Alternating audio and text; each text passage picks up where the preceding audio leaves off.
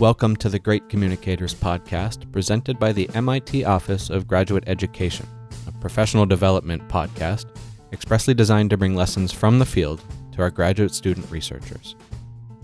My name is Adam Greenfield, and in the early stages of putting the podcast series together, one of the topics I was very interested in was who, if not themselves, hold scientists and researchers accountable.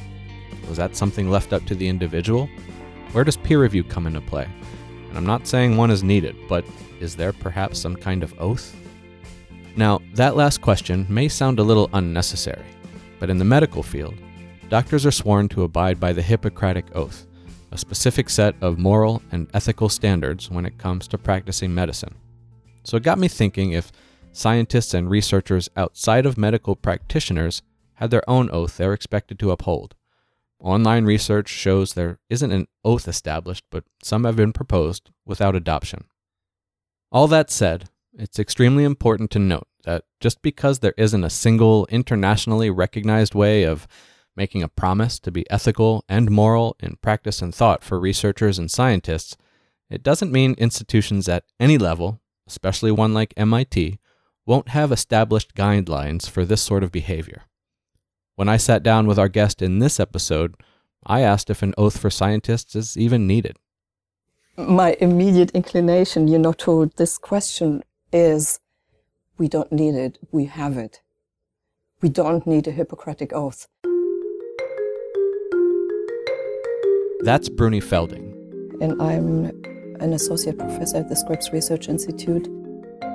Part of Brunie's reasoning for not feeling like an oath is necessary for scientists is simply just from personal experience.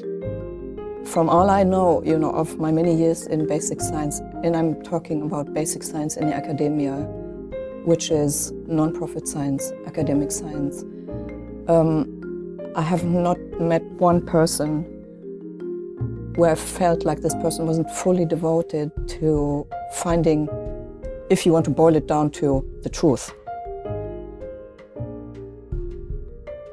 She also was quick to point out that truth is either as real as a two headed unicorn, or maybe we're just going about it all wrong.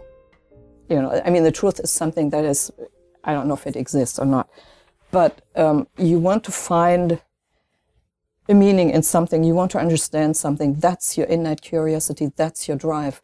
You're not out there to find something that you're purposefully looking for.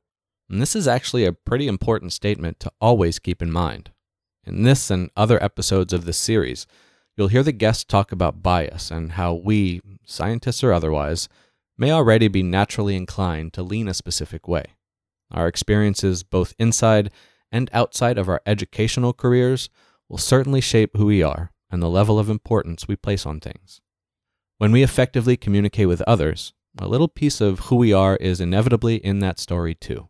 And this comes with some risk, but the reward is definitely worth it you expose yourself really when you communicate. You bring out um, information and you bring it out in your way. We all have perceptions. One person may look at a tree and say it's green, another person may look at it and say it's blue. And it could be a cultural thing.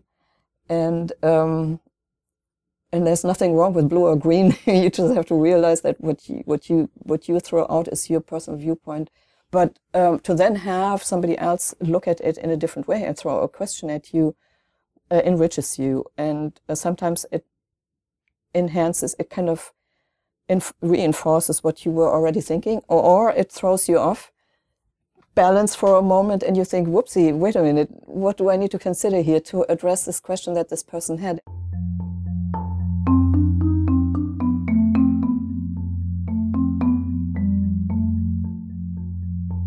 Really think Brunie's touching on something deep and introspective here. What you, the scientist or researcher, discover or learn through your work is more than just data or facts. How you interpret it potentially comes from who you are and how you've become who you are. This is not to say that the knowledge or concepts you derive from that data is incorrect, but it's worth acknowledging that there could be another way of interpreting what you see, and that can come from communicating it with others and being open to this could have a lot of personal worth. You never know when you'll encounter someone with a key to a door you didn't know existed. So one time I had my first grant from the California Breast Cancer Research Foundation. I was very proud of it. I had my molecular mechanism all, I will not say all figured out, but I had it, you know, going and I was thinking at the scientific level, I've really made a discovery here. So I go to this conference where I was invited to present my results and I stand there and I give my little talk. And a person walks up to me later on and she's a breast cancer survivor, obviously, right? So this person walks up to me and she has a headscarf on, and I look at her and I think, whoopsie, she's in chemotherapy or has just come out of it or something. She doesn't look good. She doesn't have any hair. Um, she doesn't feel good. And she walks up to me and she says, You know, Brunie, what you just told us is very, very interesting, but what does it do for me? And suddenly I saw her and I saw the clock. I saw the clock tick tock, tick tock, tick tock and I thought, what can I tell this woman? Because her clock is not looking at infinity or possibly years. I don't, I don't know what the status of her health was, but it, she could be looking at months. And I kind of, um, I don't know what I told her, but I internally broke down completely. Um, it was an experience that I will never forget. and I flew home that night crying because I thought, what have I done now? You know, I have, I won this grant. I have this molecular mechanism. I was proud, standing up for it, telling everybody. And then she walks up to me and says, what can you do for me? And I realized I could probably not doing any, do anything on her time scale. So then I realized, whoopsie, you know, what is my purpose in life here?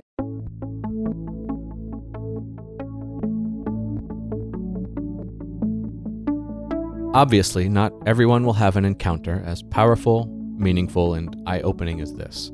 But when something like this does happen, it causes you to do a quick recalculation of just who you are, and these gut checks are good to have throughout your scientific career. Think of them like those bumpers you see in bowling lanes so your ball doesn't go in the gutter. And while you're recalculating, try to keep in mind that the reason for the research is to find as close to the truth as possible even if it conflicts with what you initially believed to be the truth. Also, Brunie reminds us that what we believe to be the truth is typically influenced by our perceptions and backgrounds. When we communicate to others, these things tend to be exposed, for good or bad. Thanks for listening to the Great Communicators podcast, brought to you by the MIT Office of Graduate Education. My name is Adam Greenfield, and feel free to talk amongst yourselves.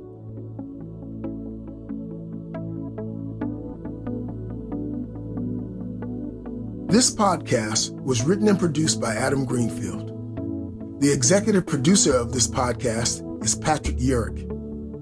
The Great Communicators Podcast. The Great Communicators Podcast, GradComX Live, GradComX The Game, and the Technically Speaking comic book series are part of a professional development initiative called GradX. GradX is, GradX is made possible by the Office of Graduate Education at the Massachusetts Institute of Technology. To find out more about to find GradX, out more about GradX, as well as get access to other episodes of the Great Communicators podcast, go to gradx.mit.edu.